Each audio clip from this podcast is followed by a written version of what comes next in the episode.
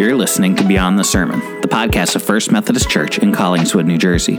On our podcast, the goal is not just to share our sermons, but to go beyond the sermon and talk about what we're learning and what God is doing in us and in our community. The sermon you're about to listen to comes from our fall 2023 sermon series, In the Wilderness. In this series, we're walking with the Israelites from Mount Sinai to the Promised Land and looking at what we can learn about trusting God more, even when the journey looks different than we anticipated or expected. You can find more information about our church at fumccollingswood.org. Thanks for listening. Anyway, this morning we are beginning a new sermon series as we continue to walk with the Israelites from Egypt to the promised land, right? So, this series will find us in the book of Numbers, which, unless you really love math, probably sounds like a worse book of the Bible than Leviticus, right? Whole book about numbers. But, but that name, Numbers, comes from the Greek name for this book of the Bible, which when 70 Jewish scholars in Alexandria translated the Hebrew scriptures into Greek, the version we know as the Septuagint, they gave it this, num- this name, Numbers. But Numbers isn't the name of this book in Hebrew. So they chose to change it. But in Hebrew, this scroll of the Torah is called in the wilderness. In the wilderness. Doesn't that sound way better than numbers? I mean, apologies to all you math teachers, but in the wilderness sounds way better than numbers. So that's what we're calling this sermon series, In the Wilderness. And through it, we're going to walk with the Israelites from Mount Sinai through 40 years of wandering in the wilderness until they reach the promised land. And through these stories and these sermons, we're not going to hit all of them, but through these stories and these sermons, my hope is that we learn something more of what it means to trust God. Even in the desert, and even when the journey takes longer than we anticipated or expected. This past week, I officiated a funeral service for a woman who would have been 99 years old on February 1st. Her sister had been connected here at FUMC before she passed away in 2016. Anyway, this woman told her niece not too long ago when it had become clear to her that she didn't have much time left on this earth. She told her niece that if she had to live her life over again, she wouldn't change a thing. And I was struck by that declaration because I don't think it's a declaration that many people can make. Right? So many of us look back over our lives and we can point to things that we would change if we could. I know there are things in my own life that if I had the opportunity to go back and do differently, I would. But it can be really difficult for people to live in the present moment, can it? Have you ever noticed how many people are stuck living in the past? Either they're consumed by the regrets they have for decisions that they wish they could change, or they're trapped by some hurt or trauma that they experienced, or they can't let go of the good old days, right? When everything was better and life was good and we didn't have to deal with all the problems that we have to face today. And in doing so, in, in holding on to the past and living in the past, they miss the life that's unfolding in the present moment because they're always looking in the rearview mirror. But on the other side of that coin, I think there are just as many people who are trying to live in the future, right? People whose minds are always set on that next thing. People who, who think that once they reach that next promotion, or they buy that bigger house, or they go on that upcoming vacation, whatever that next milestone that they're holding out for, then life will be good. Except that the never, the next never stops coming. Because there's always something that's just out of reach. And so they rush past the experiences of the present moment because they're always looking to the horizon, and the horizon is always in the distance. So these two temptations to, to look either to the past or to the future trap people. And it can be particularly strong when we find ourselves going through a difficult season or a season we might call a wilderness experience. This is the struggle that the Israelites faced all through the book of Numbers. Right? They'd bounce back and forth between longing for the promised land and reminiscing about life in Egypt, often looking back through rose colored glasses. I mean, they were slaves after all. And so, in this passage that Will read for us this morning from Numbers chapter 11, the Israelites were in one of their looking back phases, right? They had left Egypt on the night of the Passover more than two years ago, spending most of that time camped at the base of Mount Sinai, where God had given them the tablets of the law and all those instructions about how they were to live as the people of God. They had entered into that covenant relationship with God. They had built the tabernacle from all of these directions they were given, which would be the very place where God's presence would dwell among them. But now, all that's in the past. Now they're in the move, on the move again, and they're heading to a place called Kadesh Barnea, which is where Moses would send the 12 spies to scout out the promised land. But along the way, some of those Israelites began to remember just how good they had had it in Egypt. I mean, they had had meat, they had fish, they had cucumbers and melons. Forget the fact that they were enslaved and oppressed. They had meat. It's a good thing. But in looking back at their former life, they grew discontent with their current lives. So they began to complain that God wasn't providing for them. And they were tired of the food that God was providing for them. They were sick of eating that manna, the food that God had miraculously provided for them the whole way along their journey. If we were to turn back to Exodus chapter 16, remember last week we talked about how uh, Exodus and Numbers parallel each other in so many ways. If we could turn back today to Exodus chapter 16, we could read a very similar story from before the Israelites ever arrived at Mount Sinai. The Israelites were complaining about not having enough food to eat, and they were talking about how much better life had been in Egypt. So God told Moses he was going to send manna in the morning and quail in the evening so that the people could eat. And God gave very specific instructions about gathering just enough food for your family for each day, but not keeping any overnight unless it was the day before Sabbath when they were to gather enough for two days so they could rest on the Sabbath.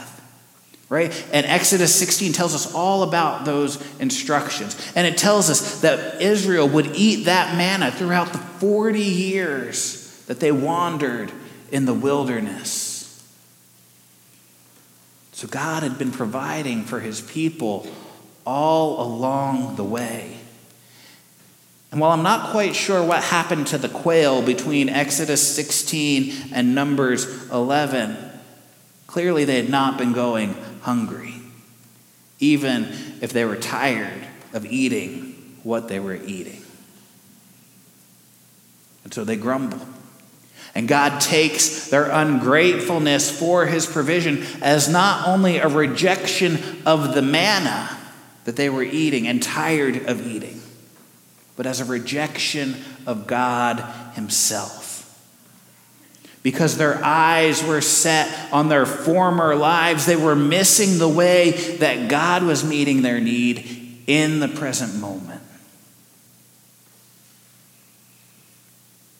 And friends, I wonder how often the Israelites' story is our story. How often do we miss what God is doing to meet our needs in the present moment because we're fixated on what we had at a prior time that we no longer have, or we're focused on, on a fear that we won't have enough at some point in the future? How often is Israel's story our own story?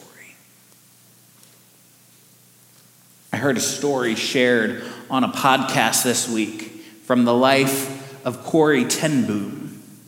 Do you know that name?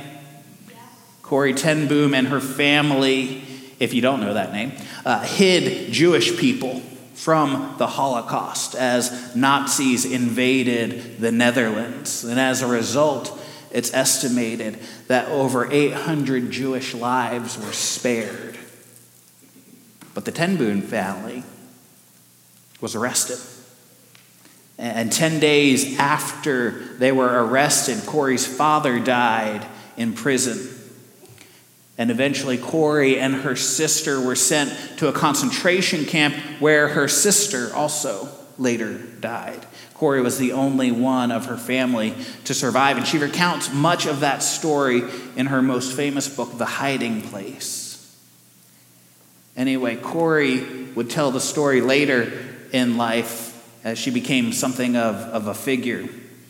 She would tell a story about when she was young, and her father would often talk to her about God's grace. He would tell her, Corrie, when we're going on a trip by train, when do I give you your ticket?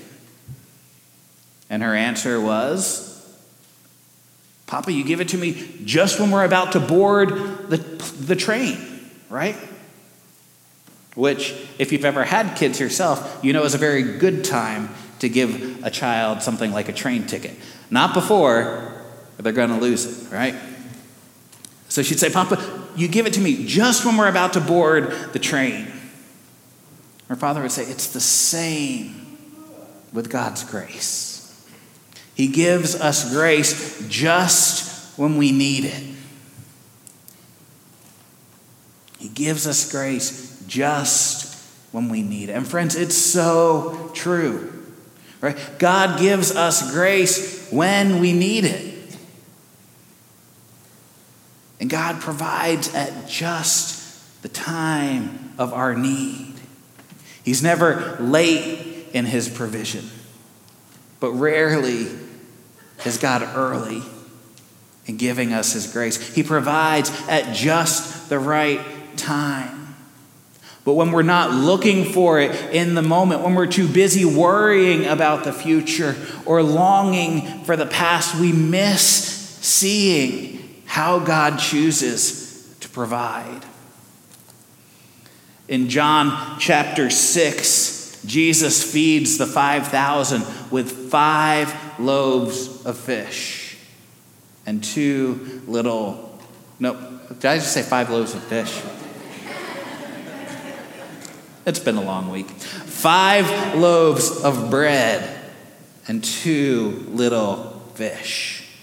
And when the crowd finds him on the other side of the lake after he's somehow beaten them over there because he walked across the lake rather than around the lake, he tells the people that they're only seeking him because he filled their bellies.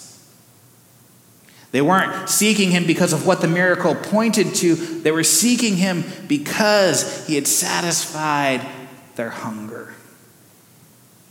They were looking to Jesus because he had satisfied that, just that need that they felt. And so Jesus tells them in John chapter 6, beginning in verse 48, he says, I am the bread of life.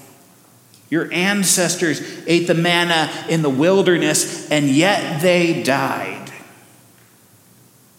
But here is the bread that comes down from heaven, which anyone may eat and not die.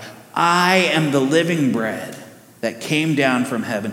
Whoever eats this bread will live forever. You see, Jesus understood. He knew that those people in the crowd and, and us today, we have a deeper need than just physical hunger, right? And He is the only one who can meet that need. The, the ancestors of the people in those crowd, the, the people who were grumbling here in Numbers 11, they ate that manna in the wilderness, but they still died even though they had eaten the bread that came from God Himself. But Jesus says He's the bread of life. Not just bread that gives physical life, but bread that gives eternal life, life with God. So, friends, it's, we have to learn what it means to let Jesus meet our need in His timing and His way. But I think even more than that, it's often about learning to seek Jesus for Himself first, and not just what He can give us or how He can bless our lives. Going back to Numbers 11, even though God was angry that the people had rejected Him for not providing in the way that they wanted, he still gave them what they were asking for. Right? When they when they cried out for me he sent the quail again. And God said they would have so much quail that it would be coming out their noses. That they would learn to hate it. And friends, sometimes God is going to answer our prayers to meet our needs in a way that's different than what we were expecting Him to do. But sometimes God is going to answer our prayers in exactly the way we're asking for it. As a lesson that we don't actually know what's best for ourselves. So be careful what you pray for because you might just get it. I remember at one point in college, and I don't have time to tell this whole story, but I, I started praying that God would ask would teach me to trust him more.